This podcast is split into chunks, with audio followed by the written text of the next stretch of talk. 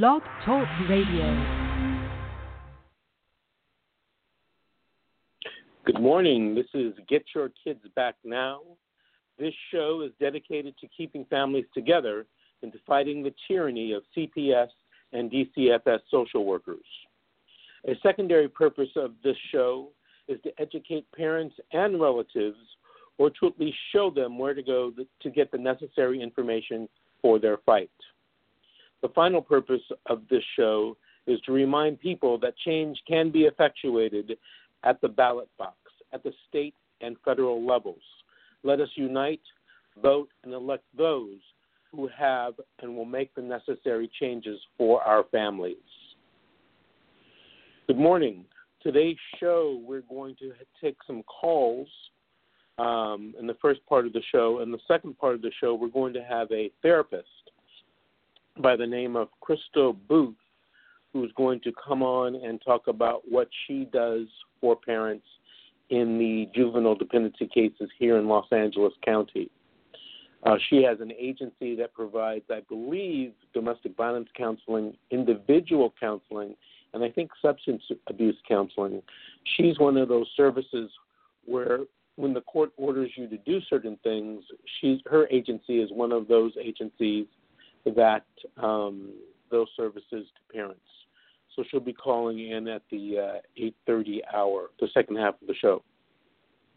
The first part of the show, before I, take some calls, I want to talk about some cases that I personally am involved in right now. Um, up in Northern California, I am personally representing a parent who is accused of not being able to care for her children because the main allegation is is that she has uh, mental and emotional conditions um, that prevent her from caring from the, for her children. And the case started when she went to have uh, to the hospital to have her baby, and um, she allegedly left her other two or three children at home uh, without a caretaker.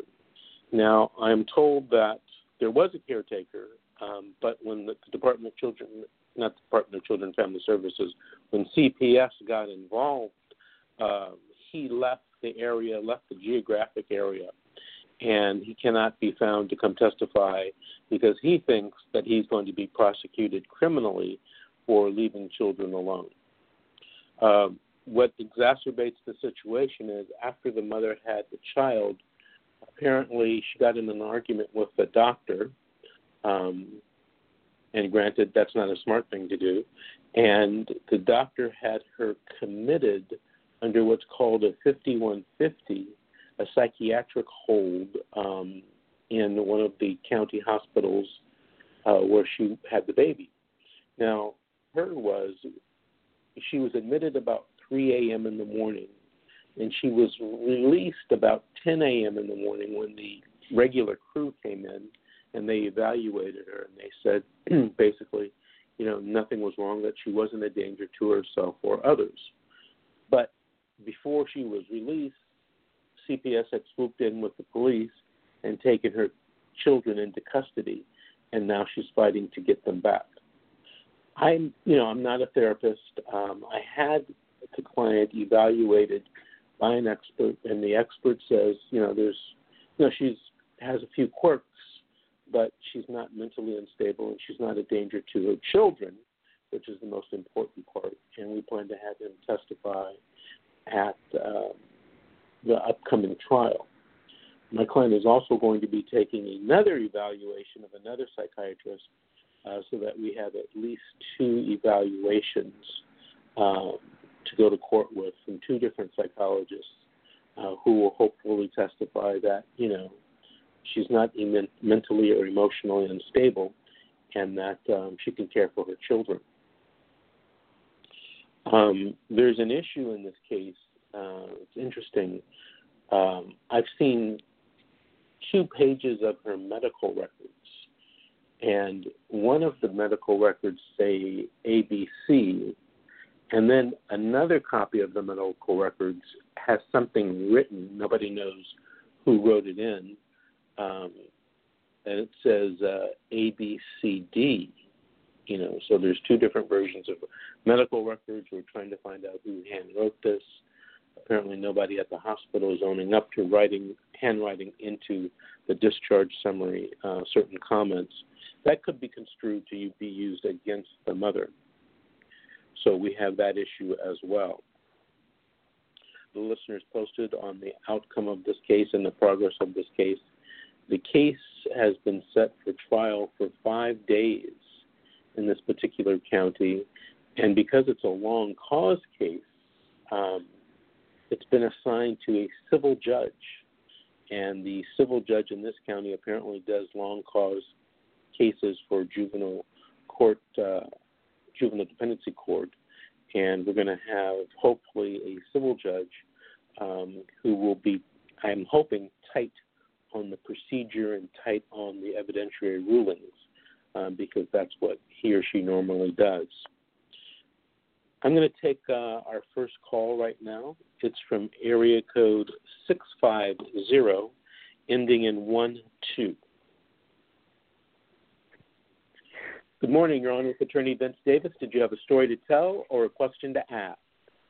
I have a actually I called in last weekend and I have a follow up question regarding what um I asked about um my possibility for a housing voucher because I can't move back into my boyfriend's house at this point because his mother doesn't want me there, so my lawyer is going to be trying to fight for housing for me.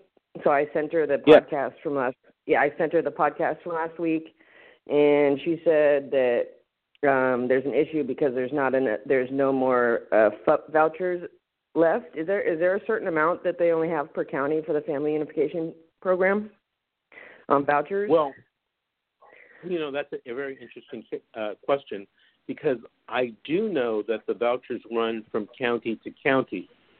However, and this is a big however, I, what I was talking about was not vouchers. I was talking about CPS actually paying for your rent pursuant okay. to Welfare Institutions Code Section 16500. Now, I okay. do know that a lot of counties, um, when they do help with uh, housing, they use these vouchers. But mm-hmm. and then they claim that afterwards, um, you know, after they give them all out, that uh, you know they don't have any more resources. Um, I okay. think that that is improper and violating the law. I think that the, the Department of Children and Family, well, CPS in your county, whatever it's yeah. called, has to pay for your housing if that's the issue, one of the issues of you not getting your children. Now, whether they do right. it with a voucher or otherwise, that's their business. That's not your concern. Okay, and then I just have another quick part of this question. So my HIPAA laws were violated by our dyad therapist, right?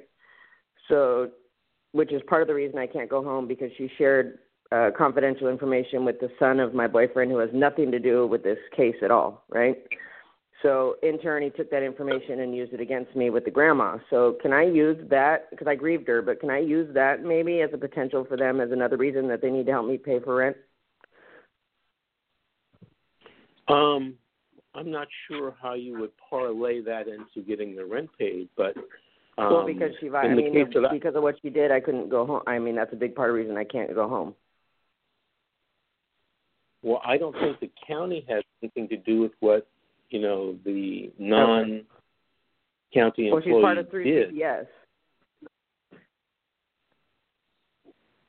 Uh, I'm confused. What do you mean? She's the therapist through CPS for dyad therapy. Like she was um, given to us for our family therapist, but she's through CPS. She's like a partnership for the, or through CPS, and she violated my HIPAA law. Okay, so is she a CPS employee? Um, I think it's the Partners Program. I'm not. I'm in San Mateo County, what so county? I don't. what county are you in? San Mateo County. Okay, so um, I don't think that you can say she's part of CPS. What I would talk to an attorney about is possibly filing a complaint against her and or suing her if you can. She's not supposed Yeah, to I did. I did HIPAA. file a grievance. Yeah, I filed a grievance on her. A grievance with who? With the um Department of, I can't remember right this second. I think it was a while ago, but she um, all they did was talk to her about it, so they she wouldn't do it to somebody else. But okay, that's not the type of um, claim I was talking about. Okay. You can file an official complaint. You can file an official complaint with a state agency to either Okay. have her license uh, suspended or revoked, and disciplinary Mm-hmm. action taken against her. And I think you might want to talk to an attorney about this, but I think you can also sue her for violating your HIPAA rights.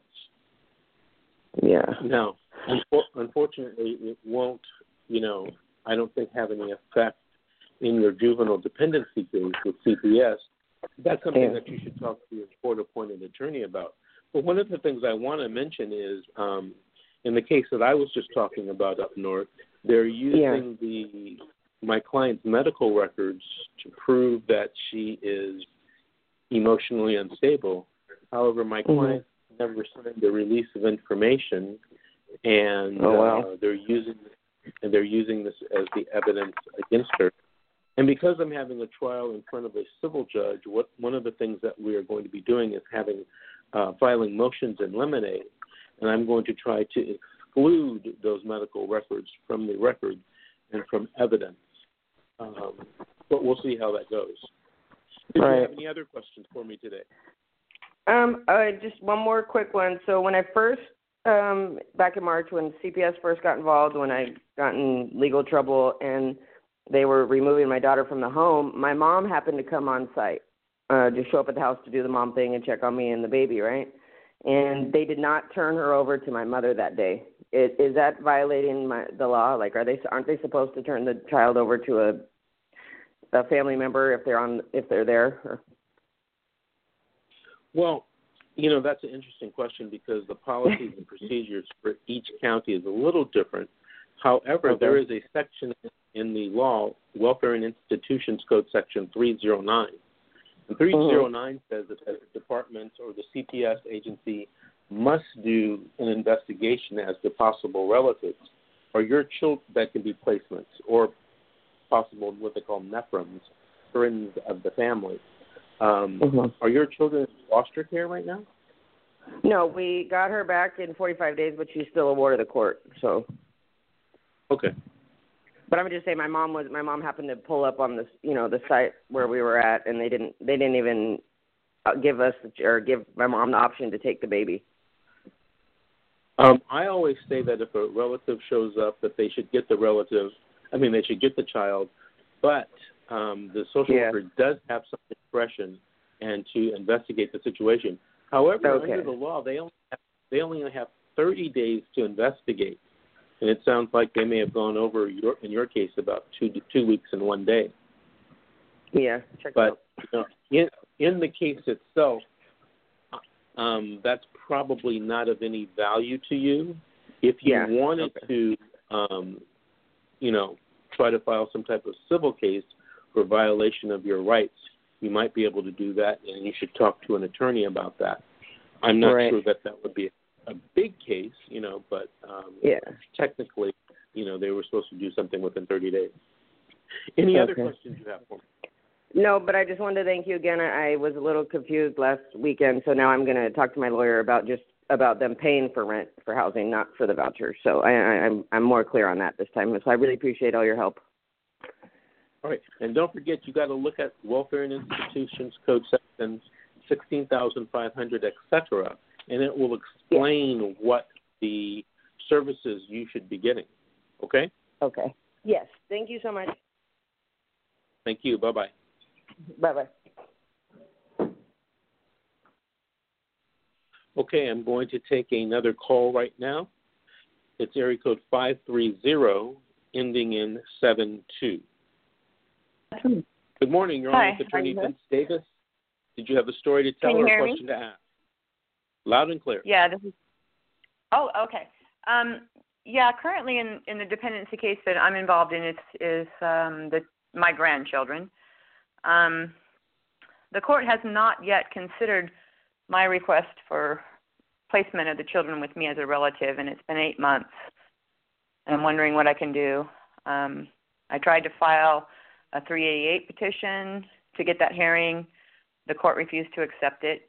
Um, then I tried to file a notice of appeal. The court refused to accept it. Then I tried to file a notice of intent to file a writ petition, and the court refused to accept it. And then just this past week, there was a hearing, and I appeared for that hearing, and the court refused to hear me on the issue of relative placement. And it's been eight months. Okay. Okay. Do you have a pen and a piece of paper? I do, thank you. Okay. What county are you in? Butte, B U T T E. I've actually been in the Butte Juvenile Dependency Court.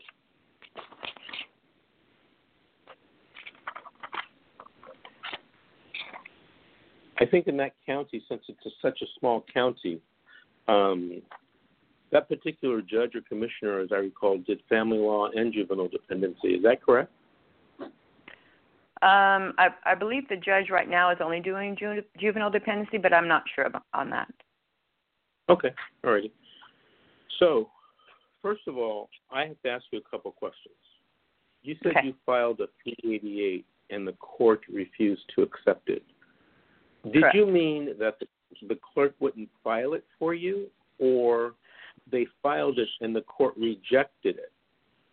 No, I, I went to the court with my Section 388 petition requesting the hearing on relative placement, and the court clerk who I handed it to went back in the back with the judge, and the judge told the clerk to relay to me that she would not accept the petition. Okay, I, So I it don't has think never that been that's accepted. prom- Well, I know I that, but that's that's what prom- happened. But that's what happened. Hmm. Okay. And then I tried to And- file a couple of weeks later. I tried to file the notice of intent to appeal, and the judge refused to accept that too. The clerk told me the judge refused, and then um, I tried to file the notice of intent to file a writ petition, and the judge refused to accept that too. Okay, so you can't file a notice of intent to file a writ. Um, I can't file that's anything. Something, that's something that's exclusively limited to parents. But you can file the um, the 388 and the and the notice of appeal. Now, here's what I think you're going to have to do. You're going to have to Okay. file a writ to the Court of Appeals in your district stating that the judge refused to take a 388 petition uh, Okay. from you, and The appeal court will will accept that, even though. I'm sorry to interrupt. The, Yes, the, the appeal court will accept that, even though the the lower court didn't accept my notice of intent to file a, a writ. the answer is yes. Okay, all right, I'll do that. Okay. Now, I, I had a similar situation down here in Los Angeles County. Let me tell you what the situation was. I represented a prior foster parent of the children, and the children were taken away from her. We filed a uh, some paperwork, all the paperwork we were supposed to do to get a hearing, and it was all denied. And so we filed a, a notice of appeal and the clerk of the court rejected it. I think at the direction of the presiding judge. I, I'm not sure, but the clerk rejected it and said that we can't file an appeal because we didn't have standing. Of course, that was incorrect. So, so we filed a Right. writ to the um, court of appeal, and the court of appeal uh, made the clerk file the notice of appeal so that we could have an appeal in the uh, in the court uh, with the Court of Appeal. So what you're going to have to do is you're going to have to file a similar writ, uh, asking the judge, asking the judges at the Court of Appeal to uh, mandate that the um, judge in that case accept your 388. Now, here's Okay. the thing: once they accept your 388, she could deny it. So you might you might want to file a 170.6 if you get the judge turned around, or you can file your 388 again if that judge has, made, has not made any official ruling on your case other than hey I'm not going to accept your writ. Right, she hasn't considered relative placement. She just says she's not going to consider it. Well, that would be, um, in my opinion, improper. I mean, unless there's some other facts you're not telling me. No, she hasn't heard anything on it. She just she just delayed the hearing because um, Children's Services said we're going to delay the hearing on relative placement until I finished the resource family approval process. Well, that process was completed, and I filed a 388 for the hearing, and the judge refused to accept it. So there's never been a, there's not been a hearing yet on relative placement. Okay, based upon what you're telling me, and I haven't reviewed the file, but based upon what you're telling me, you need to file a writ get it granted, and uh, then ask file a 170.6 and get a new judge to hear your case. What would the basis um, be on your- the 170.6? Well, once you get a judge overturned about something, you have the right to get a new judge. So if your What would be the basis for the 170.6? What what would I say about how come the judge should be recused under 170.6? under 170.6, you don't have to give a reason. Oh, okay. Well, the judge previously recused herself for cause in my case, but okay, I'll do a 170.6 no reason except I don't like her hair color or whatever. Well, now you've told me something that's even more interesting. What do you mean she recused herself for cause? One of the issues in the case is that I um I previously had a child removed from my care because he witnessed domestic violence, and the judge in that case, in that domestic violence case, is the same judge that's hearing this now. She re, she pre- she previous she recused herself for cause in that case, in the old case, In the do- in the domestic in the domestic case? violence. Yes, she recused herself for cause in that case. Because a person aware of the facts might reasonably entertain a doubt as to her ability to be impartial. I see. Impartial in what case? The juvenile case? No, in the domestic violence case. How how would she know the facts of what happened in the domestic violence case? She didn't hear that case because she recused herself for cause. Because under I don't it's one it's under 170 someplace, but it was it's not one of those like preemptory challenges. It, she recused herself for cause, saying that a person aware of the facts might reasonably entertain a doubt as to her ability to be impartial. Okay. All right. Um, you know, one of the things that I have to recommend is that you find an attorney that's going to help you do this. You're treading through what what I would call a civil procedure field that's filled with landmines and booby traps. And um, you know, I'm not sure of your particular expertise, but if you're going to file a writ or even a 388, um, you know, you're going to need some expert legal assistance. Additionally, here are some, additionally here are some other things that you sh- should file or try to file. So number Okay. one, of course, the three the 388 for placement of the child or children with you. Number Okay. two, a de facto a de facto motion. Now, a lot of people will tell you you can't file a de facto motion if you're not a current caretaker. You don't have to be a current caretaker. You could be a prior caretaker, or here's a big or. You can be a Charles S. You can get Charles S. What I call de facto standing, or standing in the court. So you might want to Google that Charles, and then last initial S period. It's a very S um, like Sam. S like Sam. Basically, Okay. what Charles S says, if you're a relative and you come to court, and you should be given standing to give information to the court about the child or children. Okay. The next thing you should Okay. file is a JV two eight five. JV two eight five. Right. All right, and you should get all Relative of your information. friends and relatives um, who want to participate in the case or want placement to file that JV two eight five.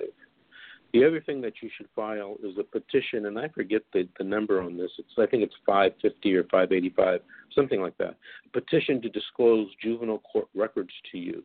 You know, it's going to be Okay. hard for you to go into court and you don't know what the social workers have said in, in reports about you. You don't know what the prior Yeah. minute orders and rulings of the judge. So you want to get a petition to disclose those records.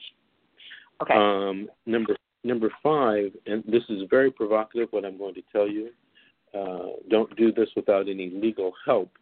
Um, you should file a petition for temporary guardianship and a petition for permanent legal guardianship. okay. Okay. Okay. Alrighty. and permanent. Make sure you find. Okay, and that's, sure find. that's under. It's 570. The one that you were referring to for the disclosure, it's 570. Okay. Very good. Okay. I know it was five something. So Yeah, talk to an attorney, get, get get your ducks in a row, and make sure you do this the right way. Because I think, in my professional opinion of 31 years, you're going to win this one. Okay. And the other question I have is that um, we contacted. There was a hearing. There was the six-month review hearing um, on Wednesday last week, and um, the judge said that there was seven days from that date to file a writ petition. And we immediately called after that hearing. We we immediately called the children's attorneys and um, the the mother's attorney, saying we wanted to have them file this writ within seven days, and they haven't called us back. Monday's a holiday. The petition has to be filed by Tuesday, and they haven't even called us back. Is there? Are we going to lose some sort of right to file a writ petition if if somebody doesn't file that writ by Tuesday? the answer is yes. Yeah. And but here's the good. Here's the good. Well, here's let me give you the bad news first. You calling the children's attorney is a waste of time. They don't have to talk to you, and they don't have to do what you ask. So, Okay. and it sounds like and it sounds like they're not on your side. So don't call them and don't talk to them because you're just going to be giving them evidence to support the position that you shouldn't get the children. Okay. Uh huh. So you're the maternal grandmother. Yes. Okay. So, hold on. Let me look up something. Uh, it sounds like your daughter, the mother, was only given six months to reunify.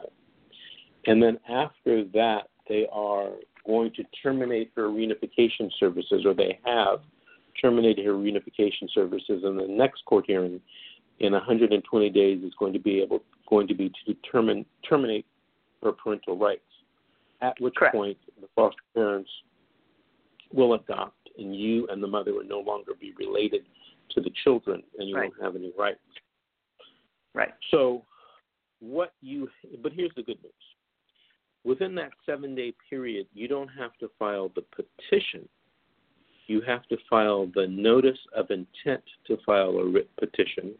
The mother has Right. to file it, not you. Not you. Okay? Right, but her attorney And- won't her her attorney won't return our call to file it. So if my daughter files that notice of intent to file a writ petition, it will be denied because she has attorney of record. okay. That's not true. Oh, okay. Who told you that? Who told you that? Uh, in previous experiences, if I've had an attorney of record, the court clerk won't accept anything from me because I have an attorney of record. Okay, so that's not the rule. Um, I'm not Okay. saying that your county won't deny it, but um, there is something called file on demand in the I think it's in the government code in California.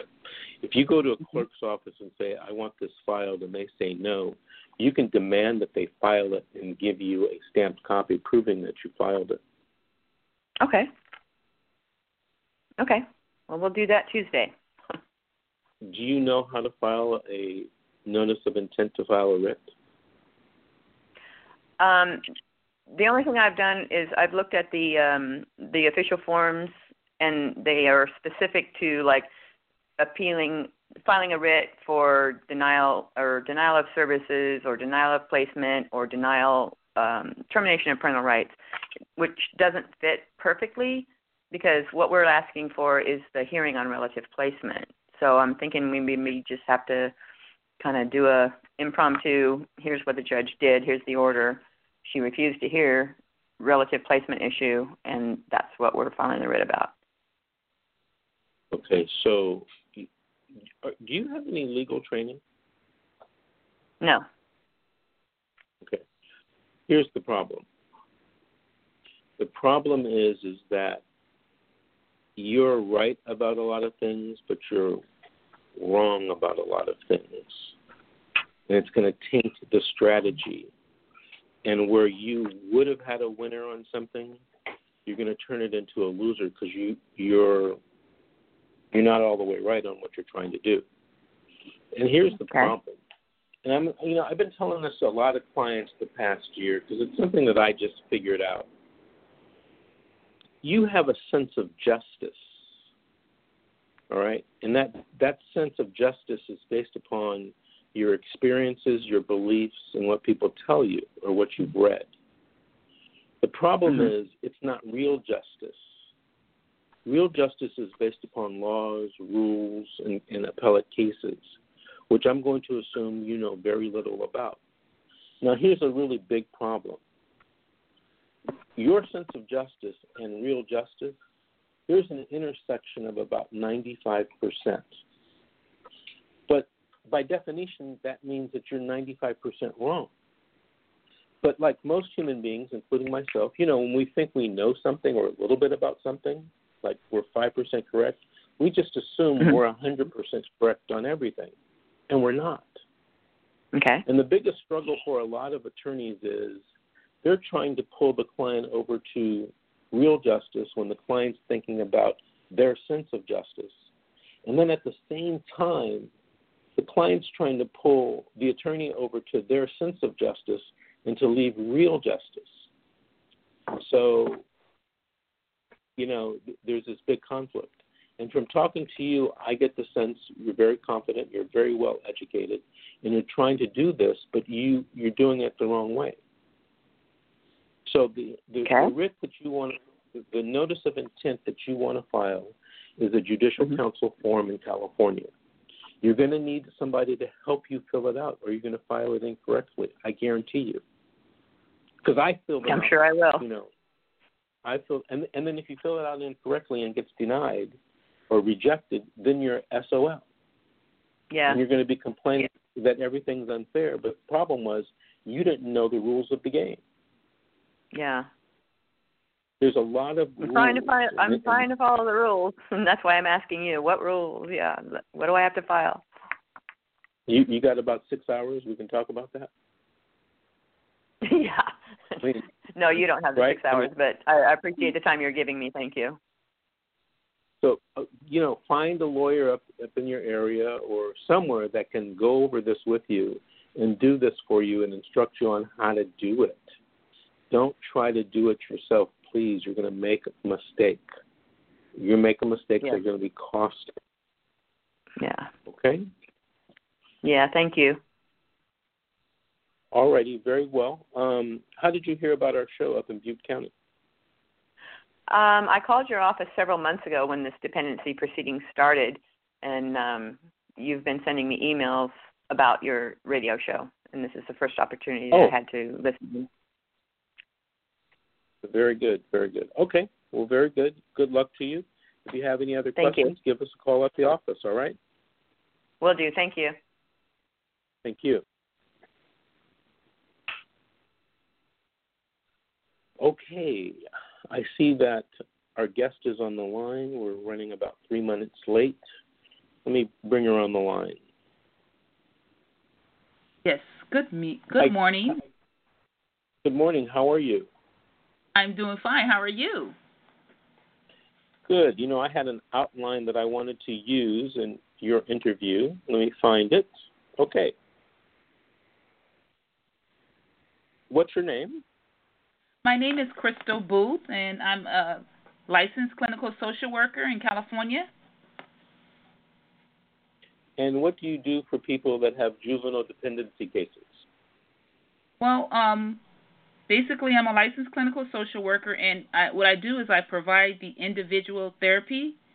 Uh, sometimes, if they need the couples therapy, the groups, such as the domestic violence groups or the family therapy, reunification therapy uh, group uh, sessions, uh, family therapy sessions that they may need that the court may order them to uh, complete or do. These Well, are do these are do- families. Hmm These are families that are interacting in the legal system in some way. Go ahead. What were you going to say? Are you uh, where are you located? I'm located in actually three locations. I have a Pasadena office, uh, downtown LA. Uh, the Pasadena office is on Colorado, and then we have an office in downtown LA in the Wells Fargo building, and we have an office in Lancaster that should be uh, open sometime in March. Okay, I'm gonna at the at another part of the show. I'm going to ask you to give that information, but I want to follow up on something that you said. Um, so I gather you're you're approved by DCFS in uh, Los Angeles County to provide services.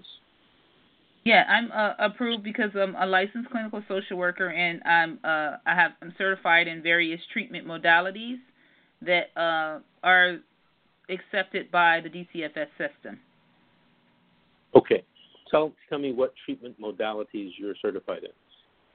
Well, seeking safety, um, we do. Um, also, we do uh, breakthrough parenting. We do. Um, let's see, we do trauma treatment, different types of trauma treatment, um, you know, things like that. We do, what am I going to say, seeking safety, domestic violence. We, I'm a certified domestic violence counselor. I do trauma treatment. I have a special trauma treatment that I do for domestic violence. So, so yeah, I'm uh, doing evidence-based practices pretty much. Okay. All right. Well, let me ask you something.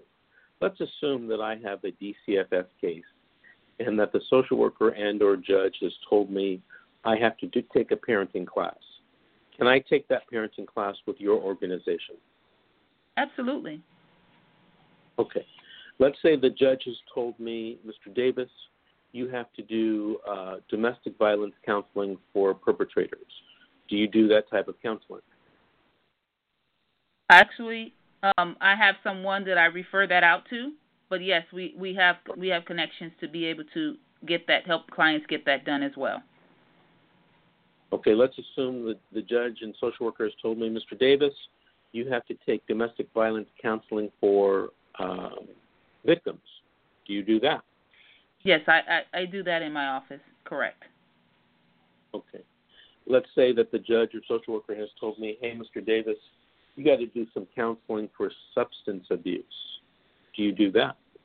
I do that in my office, and also we do drug testing as well. Okay. Here.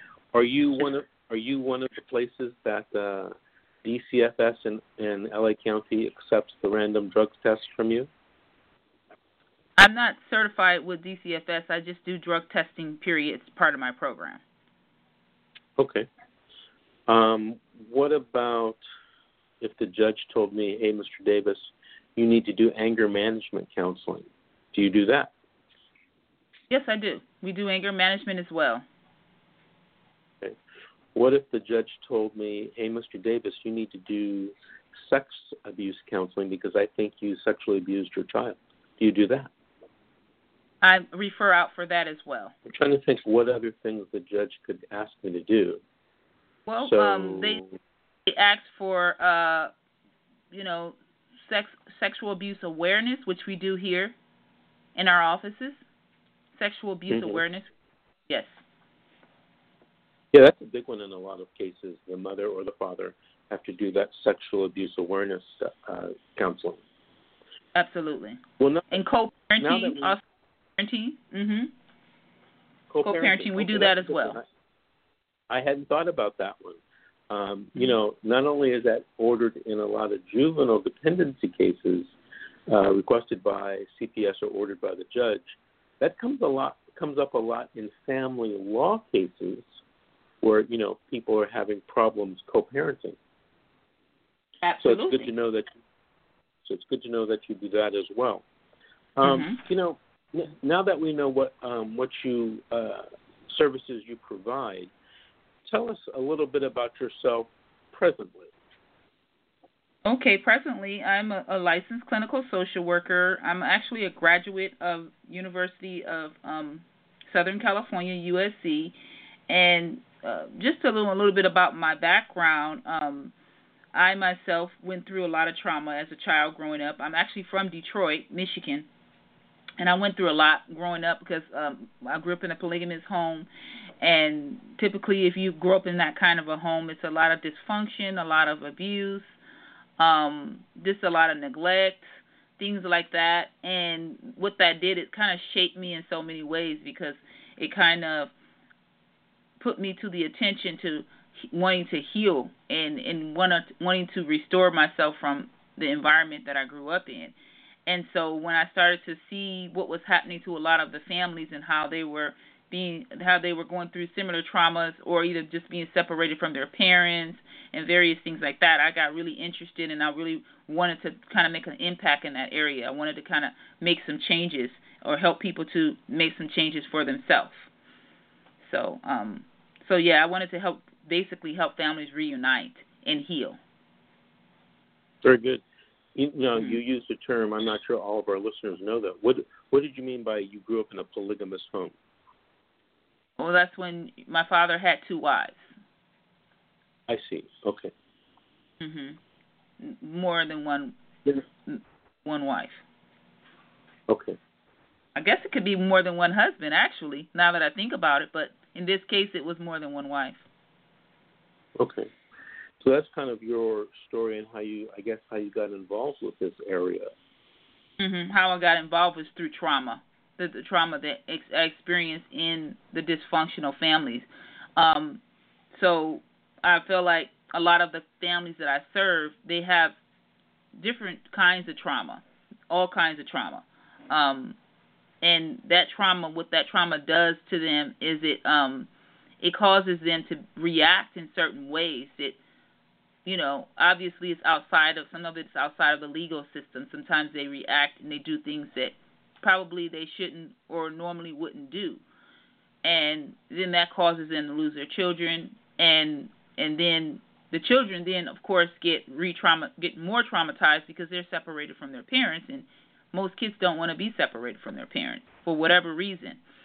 And so i want to help those families to educate themselves about what what the trauma did to them how the trauma caused them to react that way how the trauma made them think and feel and and react and be and and then how that that interaction uh is affecting the child so so that's what I I'm I'm really interested in doing. I'm really interested in helping the families really identify those foundational traumas in their life. Well, you know, you know, I kind of understand what you're saying, but do me a favor and give me a specific example of a trauma that could lead a person to do something that could lead to losing the children. I would say a very very prevalent one is domestic violence. Um, I have so many domestic violence cases that I work with. Um, just a child witnessing their parents fight, argue, um, just just all that kind of chaos is really really impactful, really impactful for for the for the client to um, try and heal from, and the, the child to see and all of that kind of thing, and even for the parent to to deal with. You know, I mean, I'm sure that the, the parent is the parent is traumatized depending on who the of uh, the person who is the aggressive one in the in the situation, and sometimes both of the parents are aggressive.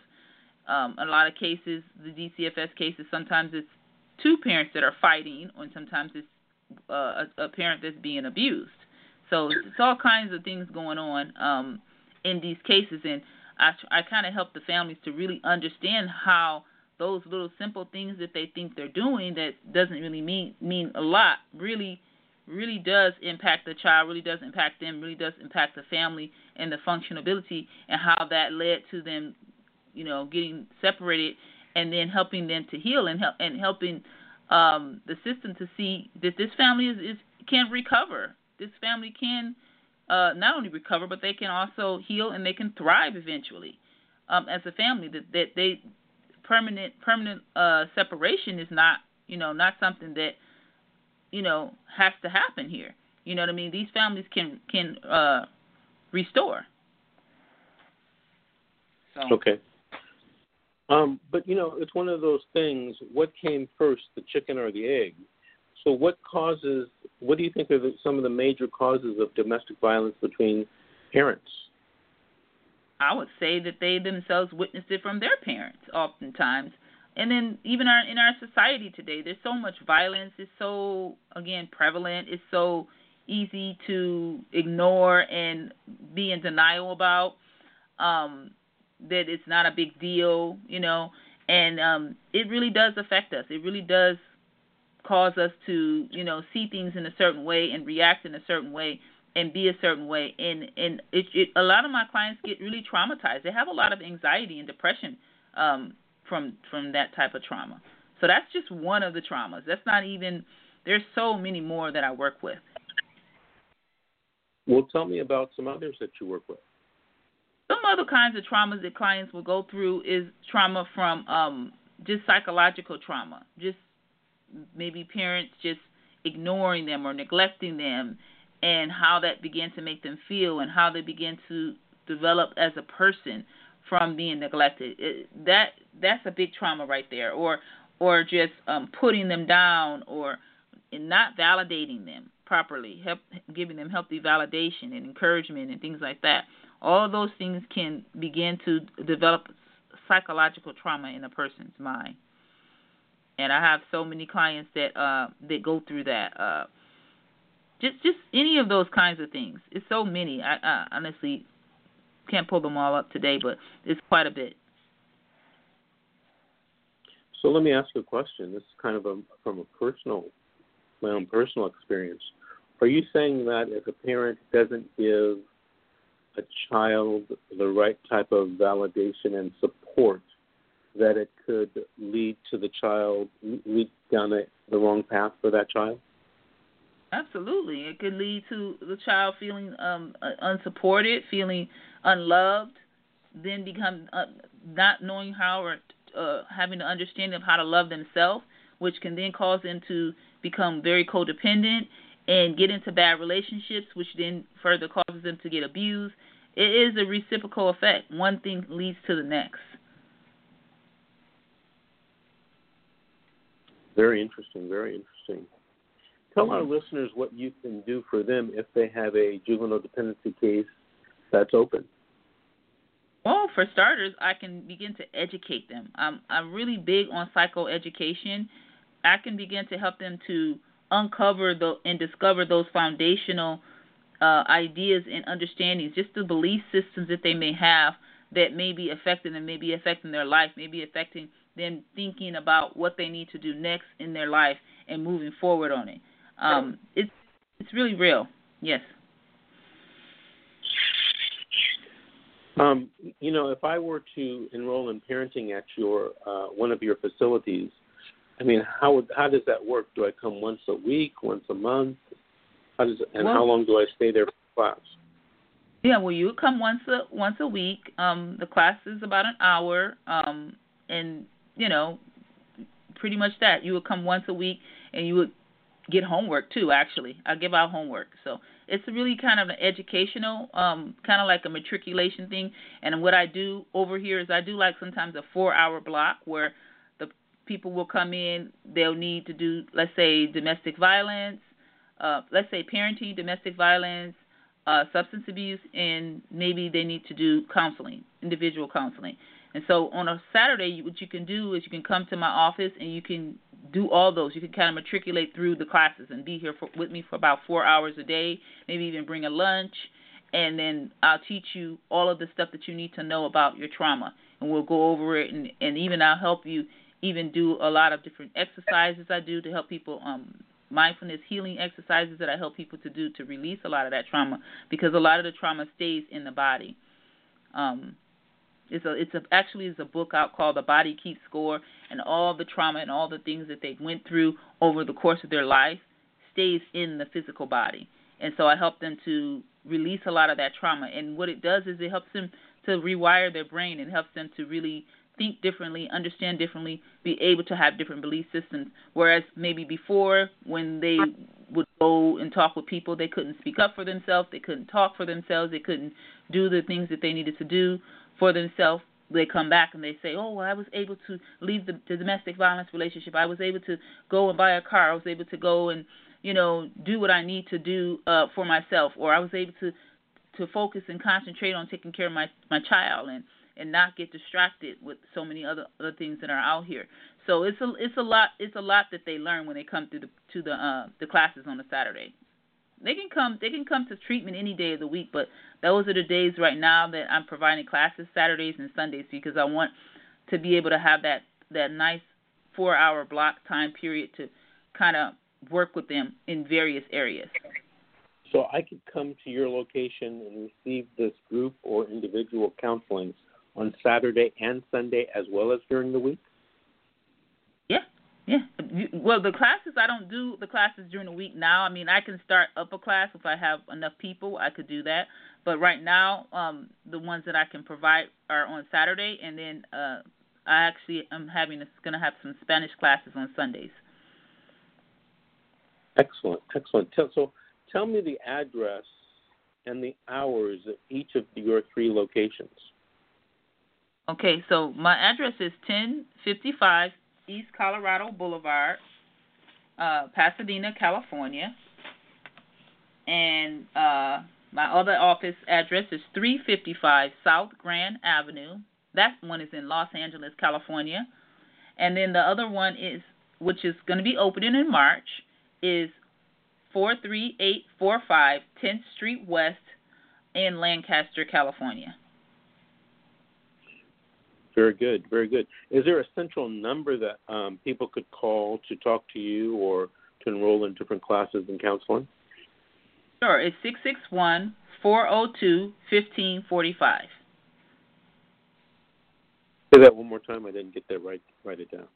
Uh, six six one four zero two fifteen forty five.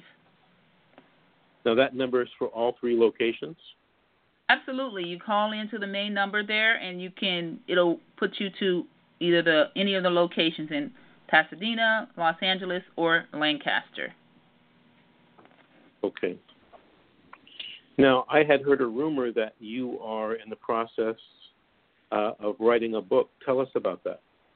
Oh yes, a new endeavor. I'm excited about it um, basically going to be writing a book, and it's pretty much going to be helping people to uncover and d- discover more of that foundational trauma. Um, it's going to really provide details of how to dis- how to uncover your trauma because there's a lot of tr- trauma is very nuancy. Um, people don't know that it's trauma. They think, oh, that's normal because they see it in everyday life. Sometimes people have such levels of denial that in order for me to work with them, I have to get through all of those defense mechanisms first, all those um, areas of denials or blockages or avoidance in order to, to, to get to, to the trauma so that the person can see, oh, I actually have trauma. I have to work with them with the vulnerabilities and things like that. So I'm really going to teach people how to do that in the book, how to how to go in and find the trauma, and then once they tr- find the trauma, how to um, to really get an understanding of how that trauma affected them all the various many ways that a trauma, that particular trauma may have affected them, and then how to eventually release it and heal it, because you can heal the trauma and you can release the trauma from your body. Um, but you just got to know how to how to uh, get in touch with the trauma and connect the trauma to your brain, and the trauma has to connect. And um, and that's the kind of deep inner healing work I do here. I actually do some Very inner good. child healing. Yeah, I do some inner child healing work with people here um, uh, things like that. So so we, we go pretty deep, and like I said, um, that that's what I really wanted to offer to clients who are connected to the DCFS system or the Child Protective Services system. I really wanted to offer this kind of treatment to them because I know that it's the kind of long lasting treatment that once we heal it, once we release the trauma, the, the clients come back. They, oh, I don't have that problem anymore. Oh, I don't need to go over there. Oh, I don't need to go to to to keep going back to that relationship I've been in for 10 years that I know that it's not working and I don't have to keep going to a new relationship because even sometimes they break up with the person and they go and find a new person who treats them similar or the same that and oh I don't have I don't feel that way or I can go get a job now or I can go work. So I mean I have countless stories of people who literally once I work with them, once I start to teach them and educate them and then help them to release their trauma, their lives literally change completely. Very good, very good. You know, I don't think we've told official name of your agency during the show. What, Crystal? What is the name of your agency? I'm sorry, it's Wings of the Future Private Practice. And my actually my website, just to give you that, my website is Wings of the Future, the number four us dot com. So yeah, Okay, the name of the agency is Wings of the Future, and the website is Wings for the Future. No, it's it's Wings of the Future, The website is Wings of the Future too. Wings of the Future, but it's the number for us. For us. Okay. So the website mm-hmm. Wings of the Future, the number four us us dot com. Mm-hmm.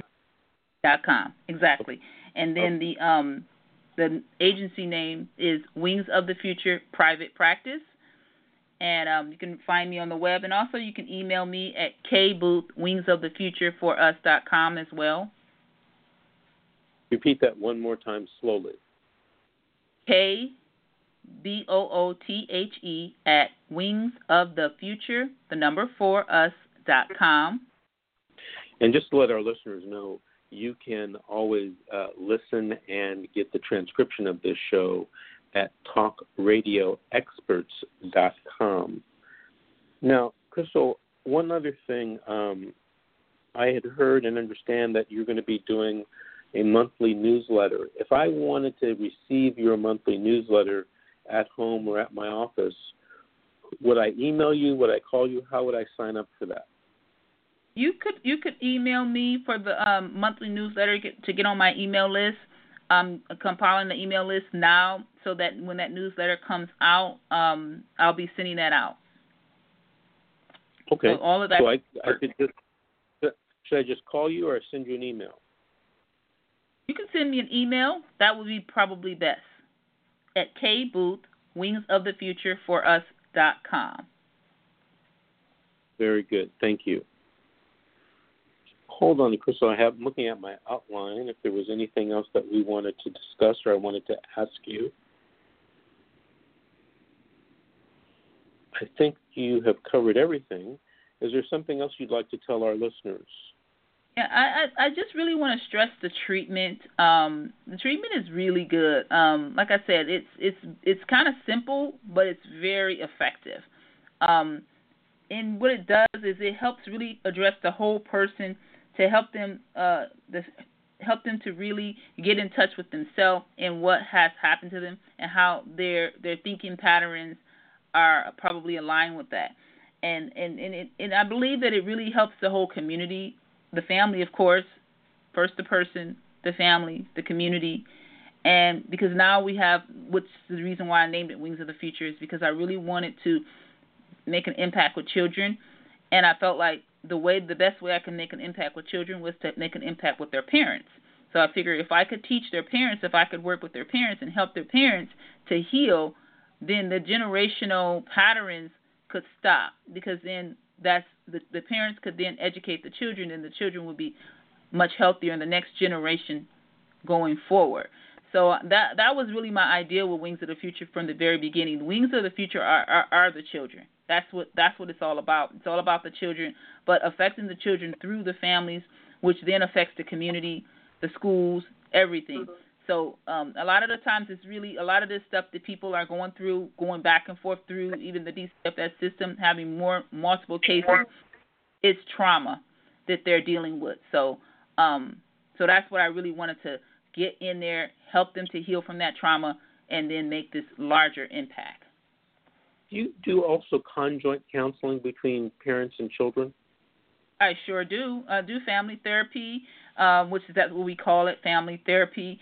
And um, even I do couples therapy because sometimes the problem isn't with the children, it's with the couple, and the couple is having some problems, but they're they're not domestic violence per se, or they're not violent, but they they have some dysfunctions in the certain things that they're doing in the home that could affect the children, and so I want to educate them and then kind of get to maybe some things that they wanted to stop doing that they haven't been able to um, get a hold of their own behavior, and so I kind of work with them so that they can see what the core reasons are of that dysfunction and, and their or that addiction. Yes. Well, very good. I, you know, I might have to be giving you a call for my own personal and familial situations. But I want to t- thank you for um, calling in this uh, morning. Uh, maybe I can talk to you about coming on every four or five weeks and talking to our audience about different, about different things where maybe you can provide some education for our audience. I would love okay. to do that. I love to talk about when it gets into that kind of thing. Then that's when I excel when it comes to to teaching and educating. I actually was a teacher for ten years, in Detroit, Michigan, before I ever became a therapist. So, sitting down and taking this information and making it where people can understand it and it can really help them and uh, uh, apply it to their lives um, is something that just makes my heart have a lot of joy. So, um, anytime you know, just name the day. All right, Crystal. Thank you very much for calling in. Bye bye. Okay. Bye bye.